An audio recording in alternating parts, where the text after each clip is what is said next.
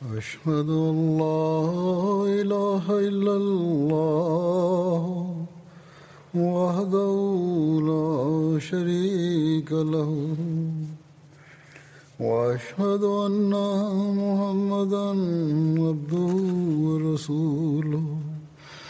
أما بعد فأعوذ بالله من الشيطان الرجيم. بسم الله الرحمن الرحيم. الحمد لله رب العالمين. الرحمن الرحيم. مالك يوم الدين. إياك نعبد وإياك نستعين. اهدنا الصراط المستقيم. صراط الذين أنعمت عليهم. غير المغضوب عليهم ولا الضالين.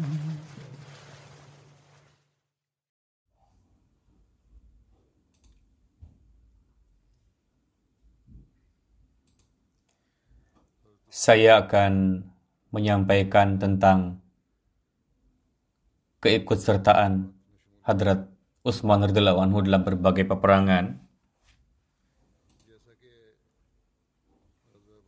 Sebagaimana telah disampaikan perihal perang Badar bahwa Hadrat Utsman tidak bisa ikut perang Badar karena istri beliau Hadrat Ruqayyah binti Rasulullah Sallallahu Alaihi Wasallam sakit keras.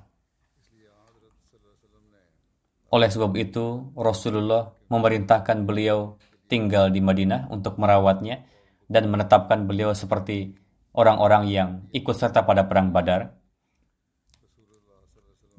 Untuk itu, Rasulullah menetapkan beliau mendapatkan bagian dalam harta ghanimah dan pahala layaknya orang-orang yang ikut pada perang Badar. Perang Ghatfan terjadi pada bulan Muharram atau Safar 3 Hijrah ketika Rasulullah berangkat menuju daerah Najd untuk perang Ghatfan, beliau menetapkan Hadrat Utsman sebagai amir di Madinah. Maka dari itu Hadrat Utsman juga tidak ikut dalam perang tersebut. Berkaitan dengan perang tersebut, Hadrat Mirza Bashir Ahmad Sahib menjelaskan, sebagian kabilah Banu Ghatfan, yaitu orang-orang dari kabilah Banu Salabah dan Banu Maharib atas gerakan salah seorang ahli perang yang terkenal di antara mereka mulai berkumpul di sebuah tempat di Najad, yaitu di daerah Zi Amr, dengan niat untuk menyerang Madinah secara tiba-tiba. Namun karena Rasulullah selalu waspada tentang pergerakan-pergerakan musuh-musuhnya, sehingga beliau mengetahui niat buruk mereka tepat pada waktunya. Lalu beliau layaknya seorang jenderal yang selalu siaga berangkat bersama 450 sahabat dari Madinah pada akhir tahun ketiga Hijriah atau awal bulan Safar untuk menghadang musuh dan dengan cepat beliau sampai dekat daerah Zi Amr. Ketika musuh mengetahui kedatangan beliau Sallallahu Alaihi Wasallam, maka mereka segera berhamburan lari menyelamatkan diri ke atas pegunungan sekitar itu, sehingga ketika umat muslim sampai di Zi Amr, di situ sudah kosong. Namun, seorang badui dari Banu Salabah yang bernama Jabbar ditangkap oleh Laskar Islam dan ditahan lalu dibawa kepada Rasulullah SAW. Rasulullah SAW menanyakan padanya tentang situasi, sehingga diketahui bahwa seluruh orang dari kaum Banu Salabah dan Banu Muharib berlindung di atas pegunungan dan mereka tidak akan datang ke medan terbuka menghadapi laskar Islam. Terpaksa Rasulullah memerintahkan untuk kembali. Namun setidaknya ada faedah dari ghazwah tersebut bahwa ancaman yang saat itu datang dari Banu Ghatfan sementara ditangguhkan.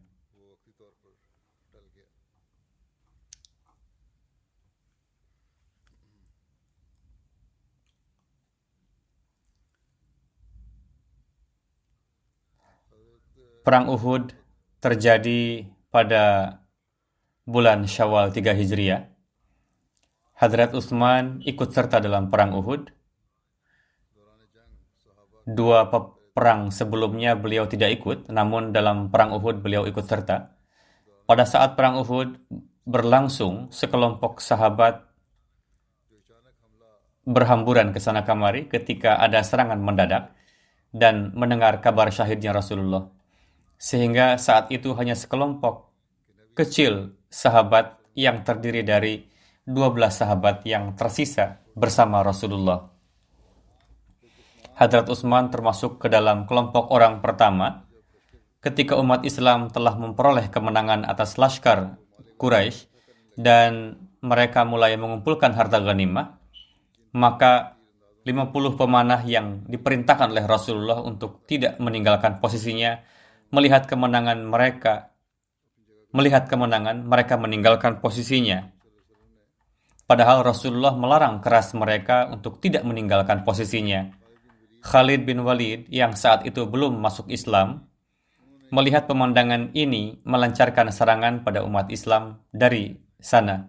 Serangan itu begitu tiba-tiba, sporadis, dan sedemikian rupa kerasnya sehingga umat Islam kocar-kacir. Namun, Hadrat Utsman juga disebutkan termasuk dalam para sahabat yang berpencar tadi. Berkenaan dengan mereka disebutkan dalam Al-Quran Karim bahwa menimbang keadaan saat itu, keimanan dan keikhlasan mereka, Allah Ta'ala memaafkan mereka. Sebagaimana Allah Ta'ala berfirman, Innal ladhina tawallau minkum yaumal taqal jam'an innamas tazallahum innamas tazallahumus syaitanu biba'di ma kasabu wa laqad afallahu anhum innallaha ghafurun ghafurun halim. Sesungguhnya orang-orang yang berpaling di antaramu pada hari ketika dua pasukan saling berhadapan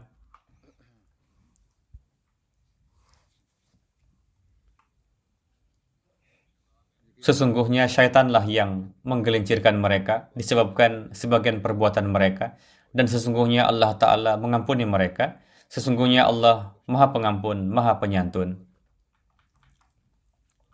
Berkenaan dengan keadaan umat muslim dalam perang itu, Hadrat Mirza Bashir Ahmad menulis dalam sirat Khatamun Nabiyyin, beliau bersabda, Laskar Quraisy mengepung umat muslim hampir dari segala penjuru dan umat muslim terus terdesak karena serangan mereka yang bertubi-tubi.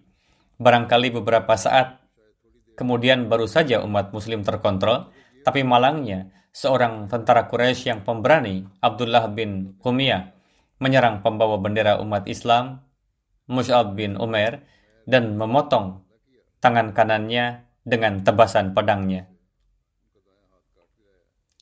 Mus'ab segera memegang bendera dengan tangan kirinya dan maju menghadapi Ibnu Qamiyah.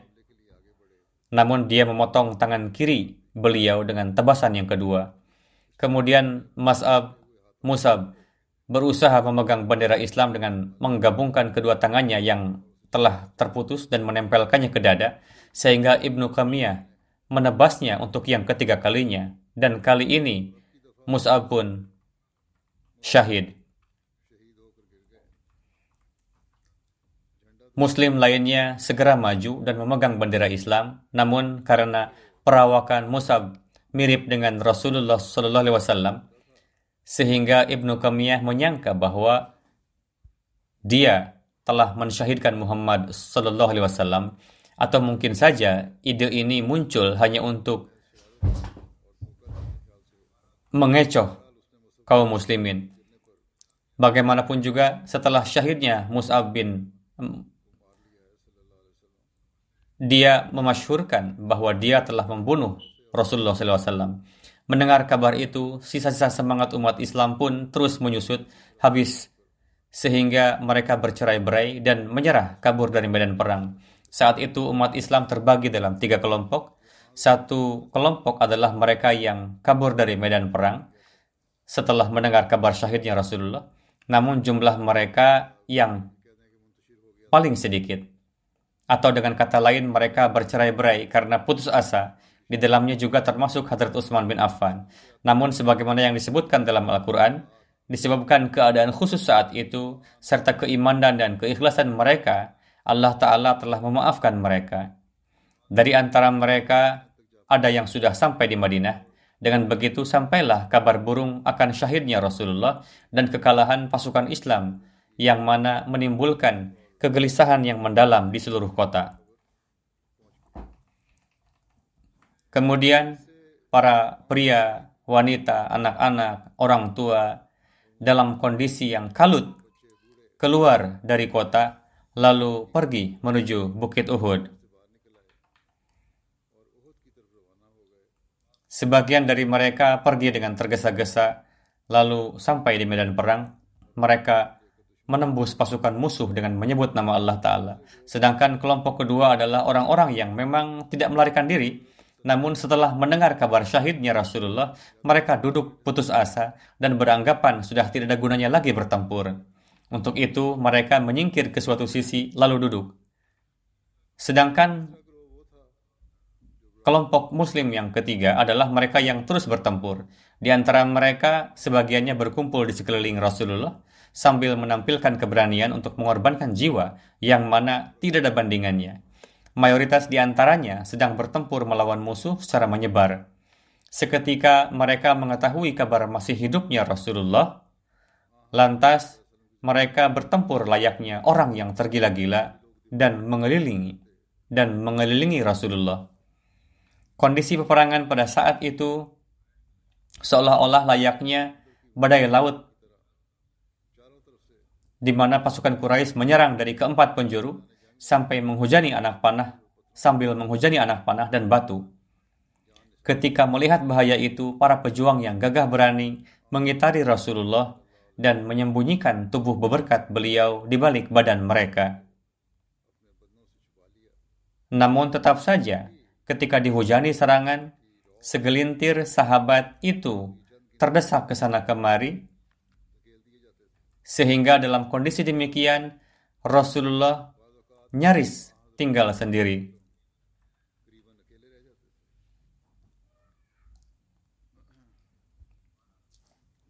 Dijelaskan juga bahwa Hadrat Utsman merasa putus asa atau disebabkan karena suatu alasan pada saat itu setelah mendengar kabar syahidnya Rasulullah, beliau pergi dari sana meskipun Beliau tidak lantas duduk layaknya orang yang putus asa tadi, namun nama Hadrat Umar pun disebutkan juga termasuk di antara orang-orang yang duduk putus hilang harapan.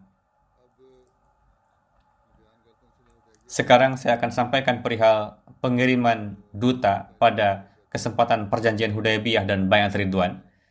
Apa saja sepak terjang Hadrat Utsman dan hal-hal mengenai beliau pada masa itu. Hadrat Rasulullah Shallallahu Alaihi Wasallam melihat ru'ya di mana Rasulullah dan para sahabat dapat memasuki Baitullah dengan aman dan mencukur rambut. Berdasarkan ru'ya tersebut, Hadrat Rasulullah Shallallahu Alaihi Wasallam bersama dengan 1.400 sahabat berangkat dari Madinah untuk melaksanakan umrah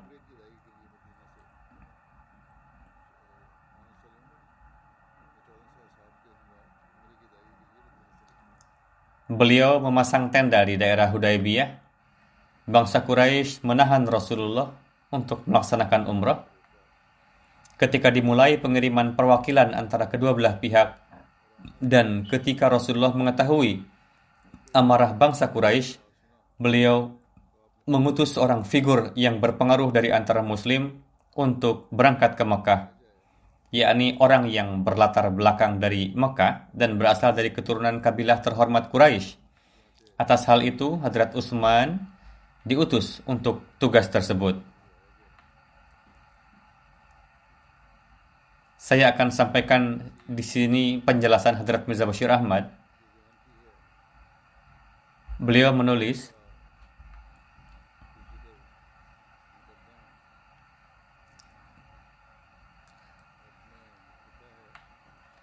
Hadrat Rasulullah Sallallahu Alaihi Wasallam melihat mimpi di mana beliau bersama dengan para sahabat tengah bertawaf di Baitullah pada saat itu dekat dengan bulan Zulqa'dah yang mana termasuk di antara empat bulan yang dianggap berberkat pada zaman jahiliyah.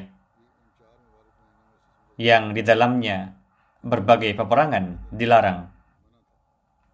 Seolah-olah di satu sisi beliau melihat mimpi ini dan di sisi lain adalah masa di mana rangkaian peperangan di seluruh Arab berhenti dan tercipta perdamaian. Meskipun ini bukanlah hari haji dan sampai saat itu dalam Islam belum ditetapkan peraturan haji, namun melakukan tawaf di Ka'bah setiap saat bisa dilakukan.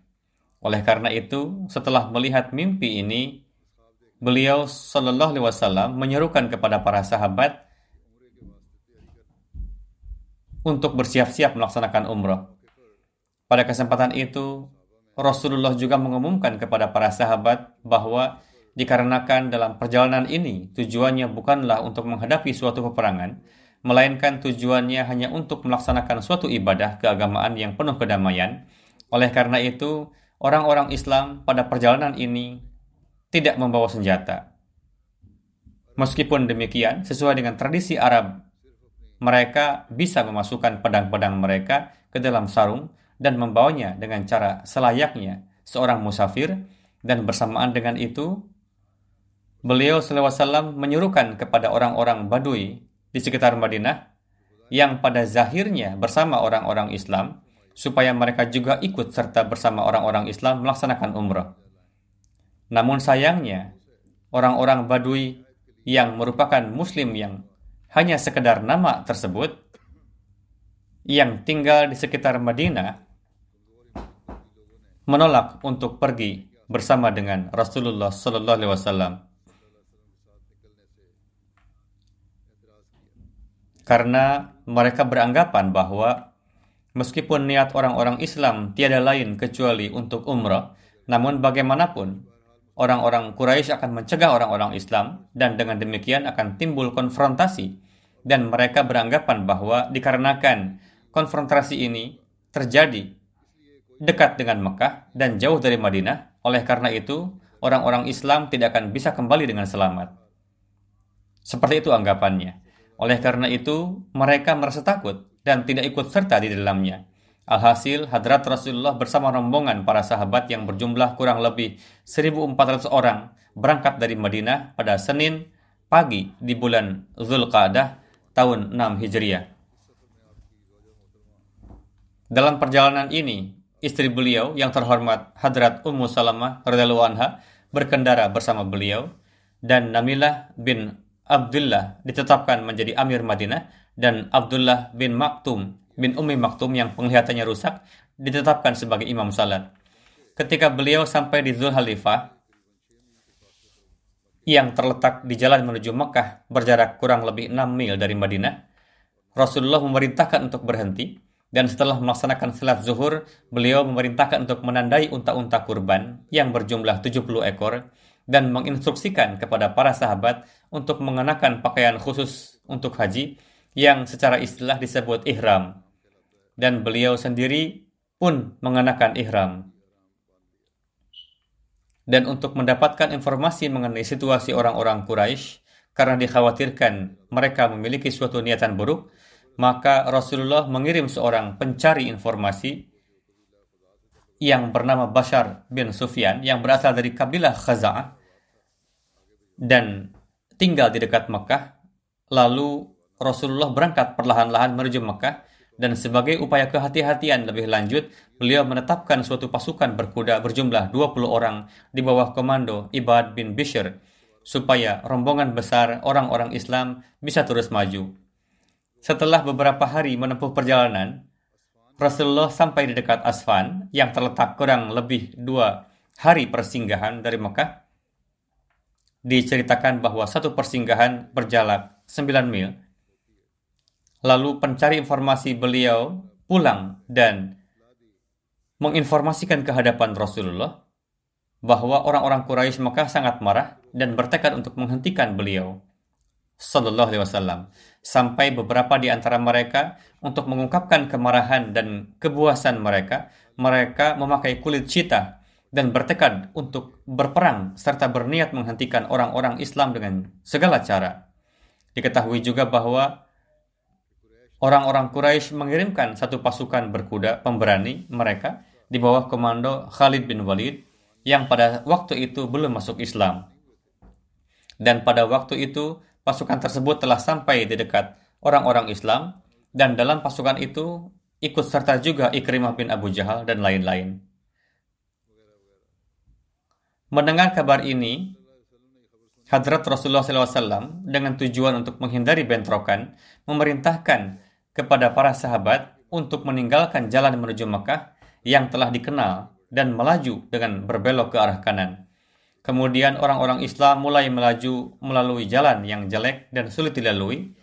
Ketika beliau dengan menyusuri jalan yang baru ini tiba di dekat Hudaybiyah, yang dari Mekah berjarak satu persinggahan, yakni hanya berjarak 9 mil dan setelah celah Hudaybiyah mulai masuk lembah Mekah, maka unta beliau yang dikenal dengan nama Al-Qiswa dan telah beliau gunakan dalam banyak peperangan tiba-tiba duduk dengan memanjangkan kakinya di atas tanah dan tidak mau diberdirikan.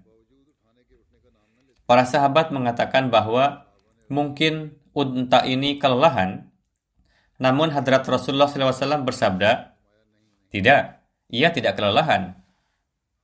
Tidak juga menjadi kebiasaannya terduduk ketika kelelahan, melainkan yang benar adalah wujud yang maha tinggi yang sebelumnya telah menghentikan pasukan gajah Ashabul Fil, dia jugalah yang sekarang telah menghentikan unta ini. Alhasil, demi Allah, tuntutan orang-orang Quraisy terhadapku untuk menghormati haram pun akan kuterima. Ini yang dikatakan beliau. Setelah itu, Rasulullah menyeru untanya untuk bangkit dan dengan kekuatan kekuasaan Allah Ta'ala saat itu seketika ia bangun dan siap untuk berjalan. Kemudian Rasulullah mengarahkannya ke sisi lain lembah Hudaybiyah dan berhenti di dekat satu mata air lalu turun dari unta dan atas perintah Rasulullah di tempat itu para sahabat mendirikan kemah. Kemudian selanjutnya diriwayatkan mengenai perjan eh, bagaimana awal pembicaraan pen perjanjian damai dengan orang-orang Quraisy. Ketika hadrat Rasulullah sampai dan berhenti di lembah Hudaybiyah, beliau berhenti di dekat mata air.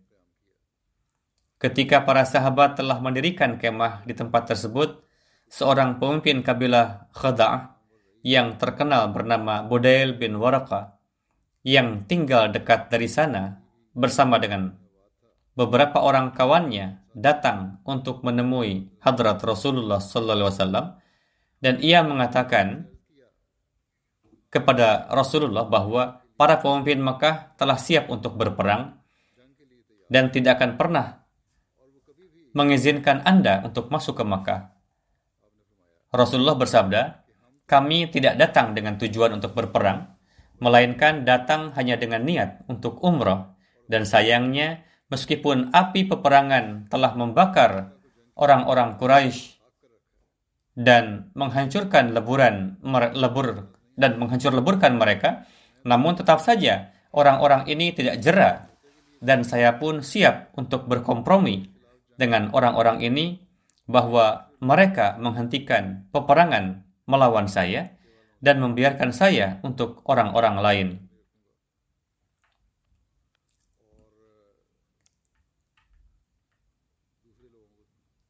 Saya tidak akan berselisih dengan orang-orang Makkah. Saya tidak akan menjalin hubungan dengan mereka dan akan menyampaikan pesan Islam kepada yang lain. Namun, jika mereka pun menolak usulan saya ini, dan bagaimanapun tetap menyalakan api peperangan, maka demi zat yang nyawaku berada di tangannya, saya tidak akan berpaling dari peperangan ini hingga jiwa saya berkorban di jalan ini, atau Allah Ta'ala memberikan kemenangan. Jika saya mati melawan mereka, maka kisah ini selesai. Namun jika Allah Ta'ala menganugerahkan kemenangan kepada saya dan agama saya meraih kemenangan, maka tidak ada keraguan bagi orang-orang Mekah untuk beriman. Budail bin Waraka sangat terkesan dengan pidato yang penuh ketulusan dan keperihan ini dan ia mengatakan kepada Rasulullah bahwa beri saya waktu, saya akan pergi ke Mekah untuk menyampaikan pesan Anda dan mengusahakan rekonsiliasi. Beliau memberikan izin dan Budail berangkat ke Mekah dengan membawa serta beberapa orang dari kabilahnya. Ketika Budail bin Waraka sampai di Mekah, ia mengumpulkan orang-orang Quraisy dan mengatakan kepada mereka, "Saya datang setelah bertemu dengan Muhammad sallallahu alaihi wasallam dan ia menyampaikan satu usulan di hadapan saya. Jika Anda mengizinkan, saya akan sampaikan. Atas hal ini, orang-orang yang temperamental dan tidak bisa dipercaya dari kalangan Quraisy mengatakan, "Kami tidak ingin mendengar perkataan orang itu." Namun orang-orang yang bijak dan bisa dipercaya mengatakan bahwa, "Ya, apa pun usulan itu, sampaikanlah kepada kami." Budail lalu mengulangi usulan yang disampaikan oleh Hadrat Rasulullah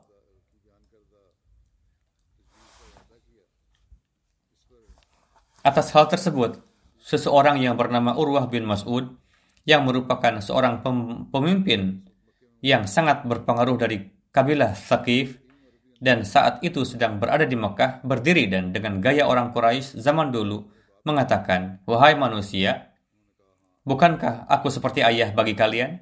Mereka menjawab, "Ya." Kemudian ia berkata, "Bukankah kalian seperti layaknya anak-anakku?" Mereka menjawab, "Ya." Kemudian Urwah mengatakan, apakah kalian memiliki semacam ketidakpercayaan terhadapku? Orang-orang Quraisy mengatakan, sama sekali tidak. Atas hal ini, ia mengatakan, kalau begitu, ini pendapatku. Orang-orang ini yakni orang ini yakni Muhammad Sallallahu Alaihi Wasallam mengemukakan satu hal yang sangat indah kepada anda sekalian. Hendaknya anda menerima usulannya dan izinkanlah aku menemui Muhammad dari pihak kalian dan berbincang lebih lanjut. Orang-orang Quraisy mengatakan, tentu saja, pergilah dan berbincanglah. Pada waktu itu, ketika ia sampai di majelis hadrat Rasulullah, ia melihat suatu pemandangan yang menggugah jiwa. Urwa datang ke hadapan Rasulullah dan mulai berbincang dengan beliau.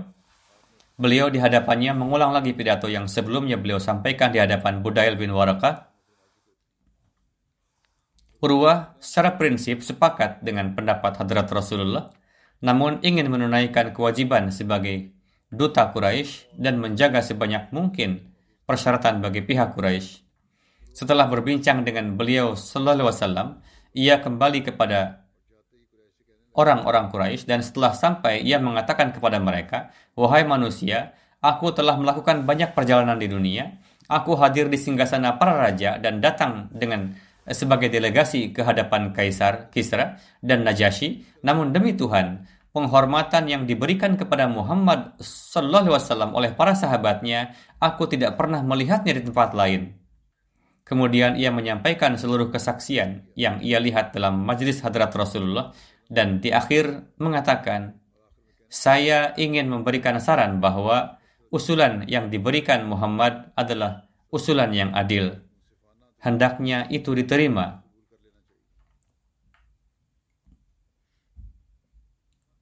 Mendengar pembicaraan Urwah, ini seorang pemimpin kabilah Bani Kinanah yang bernama Hulais bin Al-Qamah mengatakan kepada orang-orang Quraisy, "Jika kalian suka, aku akan pergi kepada Muhammad." Mereka berkata, "Ya, tentu, pergilah." Orang itu lalu datang ke Hudaybiyah dan ketika Rasulullah melihatnya dari kejauhan, Rasulullah bersabda kepada para sahabat, orang yang datang kepada kita ini berasal dari suatu kabilah yang menyukai pemandangan pengorbanan. Segera kumpulkan hewan kurban kalian dan bawa ke hadapannya supaya ia tahu dan menyadari untuk tujuan apa kita datang. Para sahabat lalu mengiring menggiring hewan kurban mereka dan berkumpul di hadapannya sambil mengumandangkan takbir. Ketika ia melihat pemandangan ini, ia berkata, Subhanallah, Subhanallah, ini adalah rombongan haji. mereka tidak boleh dihalangi dari bertawaf di Baitullah. Ia segera kembali kepada orang-orang Quraisy dan mengatakan kepada orang-orang Quraisy, "Aku melihat bahwa orang-orang Islam memakaikan kalung kurban pada leher hewan-hewan mereka dan memberikan tanda pengorbanan padanya. Jadi, bagaimanapun juga tidaklah layak menghalangi mereka bertawaf di Ka'bah. Di kalangan orang-orang Quraisy pada waktu itu timbul suatu kondisi perpecahan yang luar biasa dan orang-orang terbagi menjadi dua kelompok. Satu kelompok bersikeras untuk bagaimanapun caranya memulangkan orang-orang Islam dan berseteguh pada pemikiran untuk berperang, namun kelompok kedua menganggap itu bertentangan dengan tradisi lama agamanya dan merasa takut dan berharap adanya kompromi. Untuk itu, keputusan masih bergantung. Pada saat itu, seorang tokoh Arab, Mikraz bin Hafs, mengatakan kepada orang-orang Quraisy, "Izinkan saya pergi, saya akan tempuh cara untuk mencari keputusan." Quraisy berkata, "Silakan saja kamu pergi dan usahakan di sana."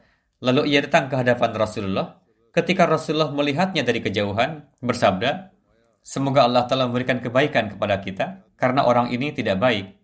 Mikraz menemui Rasulullah lalu berdialog. Namun ketika menyampaikan sesuatu, seorang tokoh terkenal mereka bernama Suhail bin Amru hadir ke hadapan Rasulullah yang nampaknya diutus oleh Quraisy dalam kekhawatiran yang dalam tanpa menunggu kedatangan Mikraz. Ketika Rasulullah melihat Suhail datang, bersabda, Suhail yang artinya adalah mudah, telah datang. Suhail telah datang. Jika Tuhan menghendaki, perkara akan dimudahkan. Terjadilah perbincangan dan pada saat itu terjadi juga suatu peristiwa, yakni ketika saling bergiliran datang para duta dari pihak Quraisy, sehingga Rasulullah pun merasa perlu untuk diutus seorang yang bijak dari pihak Muslim kepada mereka yang dengan penuh simpati dan cerdas dapat memberikan pemahaman kepada bangsa Quraisy akan pandangan pihak Muslim. Rasulullah memilih seorang seseorang yang bernama Khirash dan bin Umayyah dari kabilah Khaja'ah, Khaza'ah untuk tugas tersebut. Yakni berasal dari kabilah yang sama dengan duta pertama dari pihak Quraisy bernama Budail bin Warqa. Pada saat itu Rasulullah memberikan unta beliau sendiri untuk ditunggangi oleh Khirash Lalu Kharash berangkat menemui bangsa Quraisy, namun karena saat itu merupakan tahap awal dari perbincangan dan para pemuda Quraisy sedang diliputi amarah, pemu seorang pemuda garang bernama Ikrimah bin Abu Jahal menyerang untanya Kharash dan melukainya, yang mana berdasarkan tradisi Arab itu maksudnya adalah bahwa kami akan menghentikan paksa gerak-gerik kalian. Selain itu, kelompok Quraisy yang garang juga ingin menyerang Kharash namun, para senior menengahinya dan menyelamatkan nyawa Kharash. Kemudian Kharash kembali ke perkemahan pihak muslim. Quraisy Mekah tidak hanya mencukupkan sampai di sana, bahkan mereka telah membabi buta dengan berencana untuk menyerang Rasulullah dan para sahabat yang telah begitu dekat dari Mekah dan jauh dari Madinah, lalu sebisa mungkin untuk menimpakan kerugian kepada pihak muslim.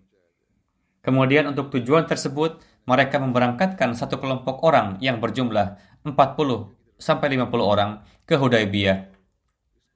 Mereka diperintahkan untuk bersiaga sambil mengitari perkemahan muslim yang mana saat itu kedua belah pihak tengah melakukan dialog dan ketika mendapatkan kesempatan timpakanlah kerugian kepada pihak muslim bahkan dalam beberapa riwayat sampai sampai diketahui bahwa mereka berjumlah 80 orang. Pada saat itu juga mereka berencana untuk membunuh Rasulullah. Namun dengan karunia Allah Ta'ala, umat muslim tetap waspada di tempatnya masing-masing. Akhirnya terungkaplah rahasia rencana jahat Quraisy ini. Sehingga mereka, mereka berhasil ditangkap. Melihat sikap Quraisy pada bulan haram dan juga di tempat yang diharamkan untuk melakukan hal demikian, pihak muslim sangat marah. Namun Rasulullah memaafkan mereka dan tidak membiarkan hal itu menjadi hambatan bagi dialog perdamaian. Al-Quran pun menyebutkan perbuatan penduduk Mekah tersebut dalam Al-Quran sebagaimana difirmankan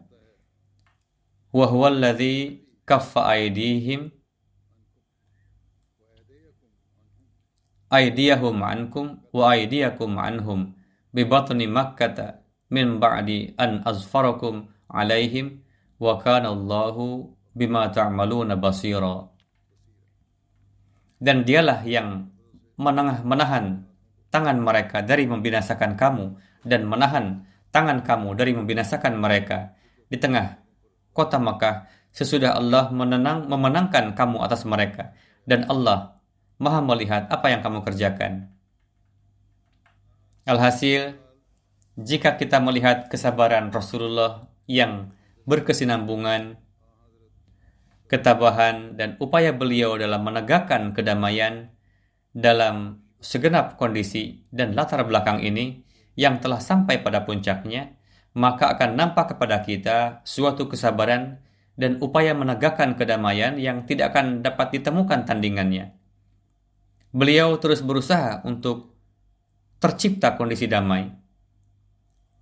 Ketika Rasulullah mengetahui itikad baik Quraisy, itikad buruk Quraisy, dan bersamaan dengan itu mendengar dari Kharash bin Umayyah berkenaan dengan kondisi Mekah yang diliputi api amarah, maka untuk mendinginkan itu dan untuk tujuan mengajak mereka pada jalan yang benar, Rasulullah beriradah untuk mengutus seorang figur yang berpengaruh ke Mekah, yang berlatar belakang dari antara penduduk Mekah juga dan berasal dari kabilah Quraisy yang terpandang.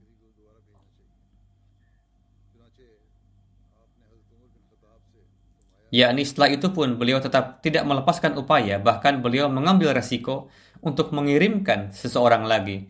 Untuk itu Rasulullah bersabda kepada Hazrat Umar bin Khattab, akan lebih baik jika Anda yang berangkat ke Mekah untuk mengemban tugas sebagai duta dari pihak muslim. Hazrat Umar berkata, Wahai Rasulullah, Tuhan mengetahui bahwa orang Mekah sangat memusuhi saya dan saat ini tidak ada orang dari antara kabilah saya yang berpengaruh di Mekah yang dapat digunakan untuk menengah, menekan penduduk Mekah. Untuk itu, saya mengusulkan untuk memudahkan jalan untuk menuju keberhasilan untuk tugas ini. Untuk pengkhidmatan ini hendaknya Utsman bin Affan lah yang dipilih karena kabilahnya yakni Banu Umayyah saat ini sangat berpengaruh sehingga orang Makkah tidak akan berani untuk berbuat jahat kepada Utsman dan peluang untuk meraih keberhasilan lebih besar jika beliau yang diutus. Hadrat Rasulullah menyukai usulan tersebut dan bersabda kepada Hadrat Utsman untuk berangkat ke Makkah untuk menyampaikan niatan umat muslim untuk menegakkan kedamaian dan rencana umrah kepada orang Quraisy. Hadrat Rasulullah pun mengirimkan surat melalui Hadrat Utsman untuk disampaikan kepada pemuka Mekah. Dalam surat tersebut Rasulullah menjelaskan tujuan pengutusan beliau dan meyakinkan bangsa Quraisy bahwa niatan kami hanya semata-mata untuk beribadah. Setelah melakukan umrah dengan damai, kami akan kembali pulang ke Madinah. Rasulullah bersabda kepada Hadrat Utsman, upayakanlah untuk menemui orang-orang Islam yang lemah di Mekah, semangati mereka, dan sampaikan untuk bersabar, karena tidak lama lagi Allah Ta'ala akan membuka pintu kesuksesan. Lalu Hadrat Utsman berangkat ke Mekah dengan membawa surat tersebut. Hadrat Utsman menemui Abu Sufyan yang merupakan pemimpin tertinggi pada zaman itu dan juga kerabat dekat Hadrat Utsman. Hadrat Utsman menyampaikannya juga di hadapan satu perkumpulan orang-orang Mekah. Pada kesempatan itu, Hadrat Utsman menyampaikan memperlihatkan surat dari Rasulullah. Satu persatu para tokoh Mekah membaca surat tersebut.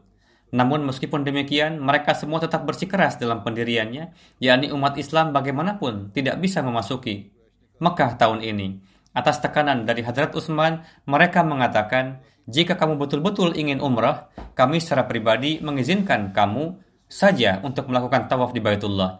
Namun tidak lebih dari itu. Hadrat Utsman berkata, bagaimana mungkin saya bertawaf sementara Rasulullah tertahan di luar Mekah? Namun Quraisy tetap tidak mau menuruti. Pada akhirnya, Hadrat Utsman merasa putus asa, lalu mulai bersiap-siap untuk pulang. Pada saat itu, orang-orang jahat di Mekah memiliki niatan jahat, yakni mereka berpikir dengan cara ini, mereka akan mendapatkan syarat-syarat yang lebih bermanfaat dalam upaya damai ini. Untuk itu, mereka menahan Hazrat Utsman dan kawan-kawannya di Mekah. Atas hal itu, menyebarlah kabar burung di kalangan umat Islam bahwa penduduk Mekah telah membunuh Hazrat Utsman. Ketika kabar tersebut diketahui Rasulullah, beliau sangat marah dan sangat terpukul, sehingga beliau mengambil bayat Ridwan di sana sebagaimana tertulis. Ketika kabar tersebut sampai di Madinah, di Hudaybiyah, menimbulkan kemarahan besar di kalangan umat Islam karena Hadrat Utsman adalah menantu Hadrat Utsman menantu Rasulullah dan termasuk di antara sahabat terhormat yang pergi ke Mekah sebagai duta Islam. Itu terjadi pada bulan haram dan Mekah sendiri merupakan tempat yang diharamkan untuk melakukan perbuatan demikian. Segera Rasulullah mengumumkan kepada segenap umat Islam lalu mengumpulkan mereka di bawah pohon ara. Setelah sahabat berkumpul,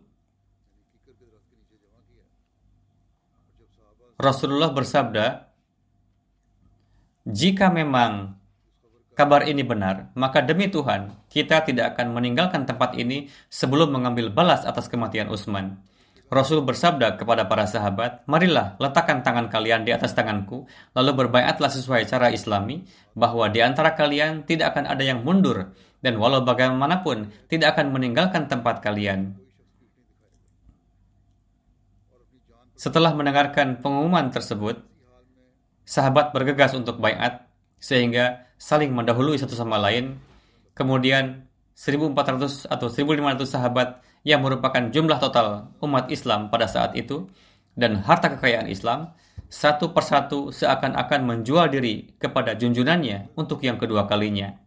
Ketika mengambil janji bayat, Rasulullah meletakkan tangan kiri beliau sendiri di atas tangan kanan beliau sendiri, lalu bersabda, ini adalah tangan Utsman.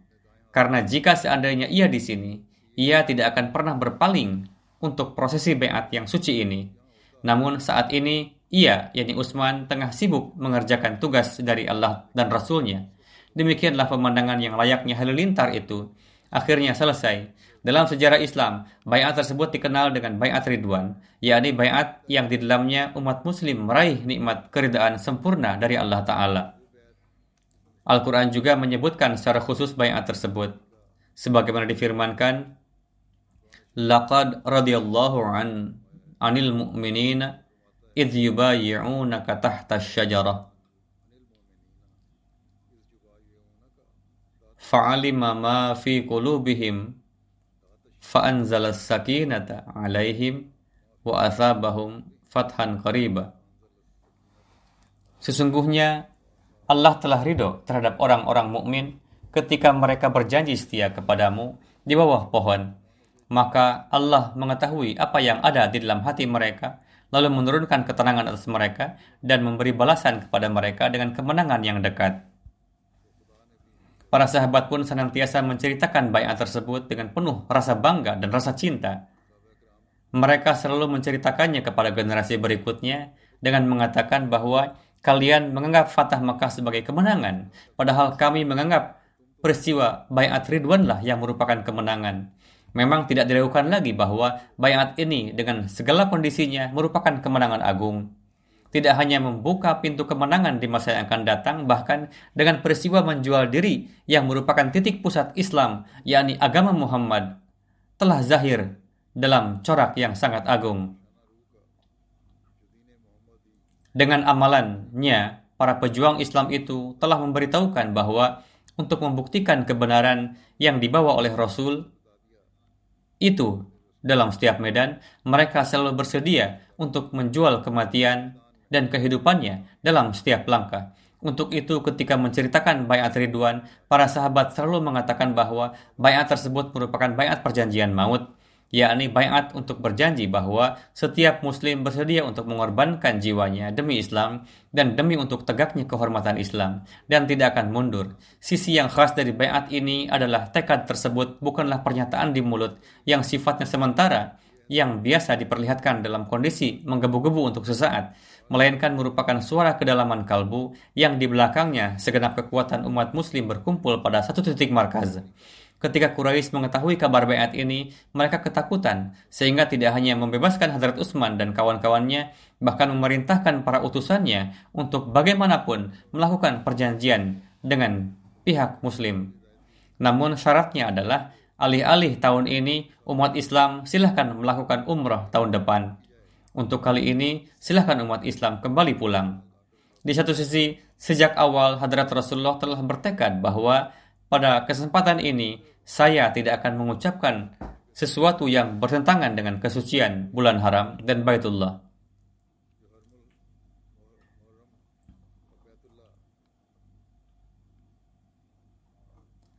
Sebagaimana Allah Ta'ala telah memberikan kabar suka bahwa menempuh jalan damai dengan Quraisy kali ini akan memberikan kesuksesan di masa yang akan datang. Dengan kata lain, dari sisi kedua belah pihak, suasana saat itu merupakan peluang yang sangat baik untuk terciptanya kedamaian. Pada kesempatan itu, Suhail bin Amru datang ke hadapan Rasulullah.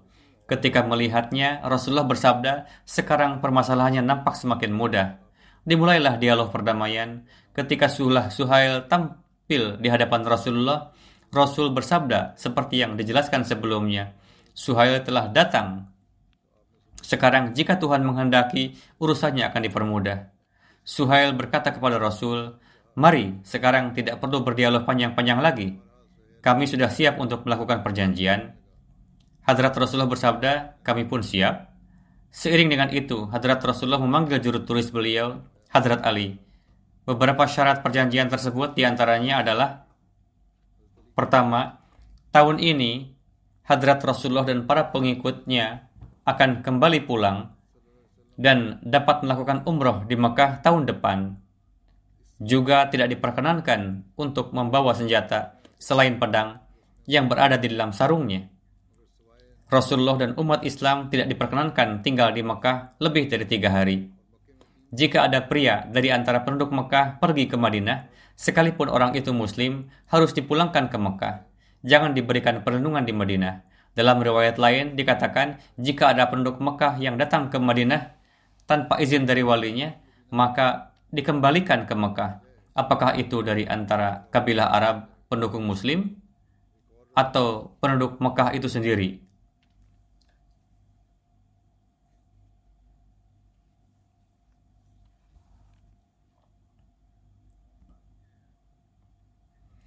Perjanjian ini akan berlangsung selama 10 tahun. Pada masa tersebut tidak akan terjadi perang antara Quraisy dan Muslim.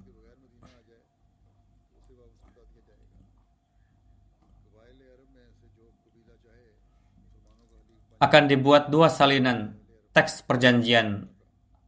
Lalu para tokoh terhormat dari antara dua belah pihak membubuhkan tanda tangan sebagai saksi yang bertanda tangan dari pihak muslim di antaranya adalah Hadrat Abu Bakar, Hadrat Umar, Hadrat Utsman, yang saat itu telah dilepaskan oleh kufar dan kembali dari Mekah.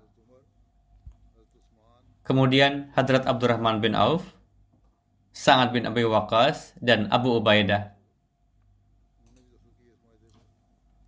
Setelah menyelesaikan perjanjian, Suhail bin Amru membawa satu salinan teks perjanjian, lalu kembali ke Mekah. Sementara satu salinan lagi dipegang oleh Rasulullah. Hadrat Muslim Maud radhiyallahu anhu menjelaskan peristiwa tersebut dalam untayan kalimat beliau. Beliau bersabda, sebagian penduduk sekitar menekan orang-orang Mekah dengan menyampaikan bahwa umat muslim hanya beriradah untuk tawaf. Kenapa kalian melarangnya? Namun orang-orang Mekah tetap keras kepala. Lalu orang-orang kabilah sekitar Mekah berkata, sikap kalian ini mengindikasikan bahwa yang kalian milik ya, bahwa kalian memiliki niatan jahat, bukannya jalan damai. Untuk itu, kami tidak bersedia untuk membantu kalian. Ini adalah poin yang baru yang disampaikan oleh Hadrat Muslim Ma'ud bahwa ada tekanan dari penduduk kabilah sekitar Mekah sehingga hal itu membuat Quraisy Mekah khawatir dan memperlihatkan kesediaannya untuk mengadakan dialog dengan pihak muslim.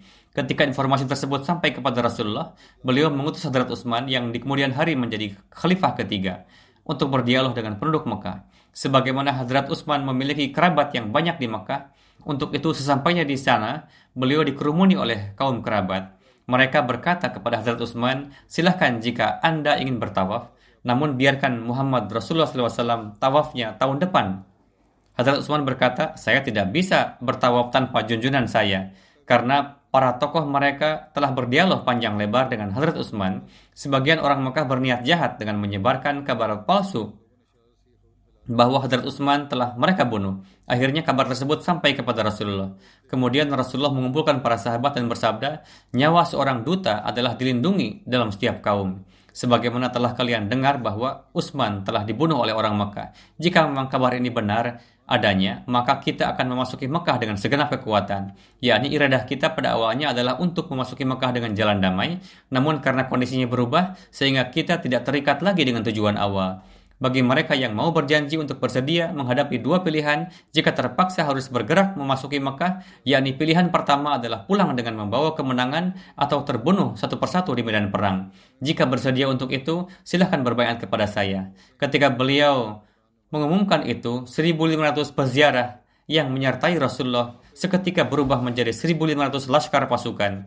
Mereka tergila-gila, saling berlomba satu sama lain, berusaha untuk mendahului kawannya, berbaiat di tangan Rasulullah. Bayat tersebut memiliki keutamaan yang sangat besar dalam sejarah Islam. Peristiwa itu disebut dengan perjanjian di bawah pohon. Karena Rasulullah mengambil bayat tersebut di bawah sebatang pohon.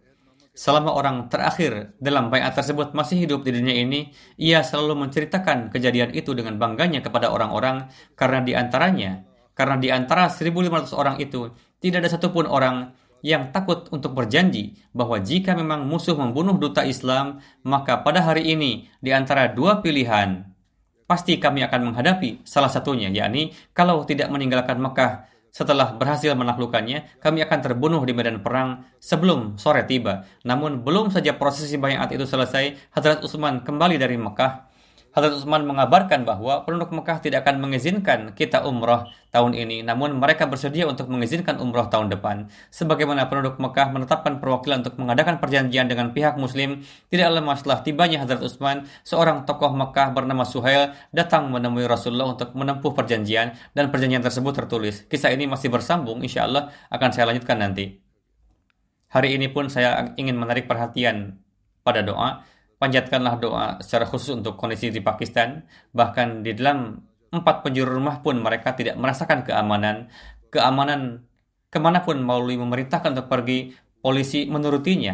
Ada beberapa polisi yang baik mengatakan bahwa kami menaruh rasa simpati terhadap para Ahmadi, namun apalah daya, kami ditekan sedemikian rupa, sehingga kami terpaksa melakukan apa yang diperintahkan oleh atasan kami. Semoga Allah Ta'ala melepaskan kita dari dan juga negeri dari para pejabat seperti itu dan semoga memberikan taufik kepada para Ahmadi untuk dapat hidup di negerinya dengan bebas dan terlindungi. Doakanlah terus secara khusus. Jika doa ini terus dipanjatkan, insya Allah Ta'ala kita segera akan menyaksikan akhir kehidupan dari para penentang yang akan memberikan banyak pelajaran. Semoga Allah Ta'ala memberikan taufik kepada kita untuk memanjatkan doa sebanyak-banyaknya dan semoga Allah telah mengabulkannya.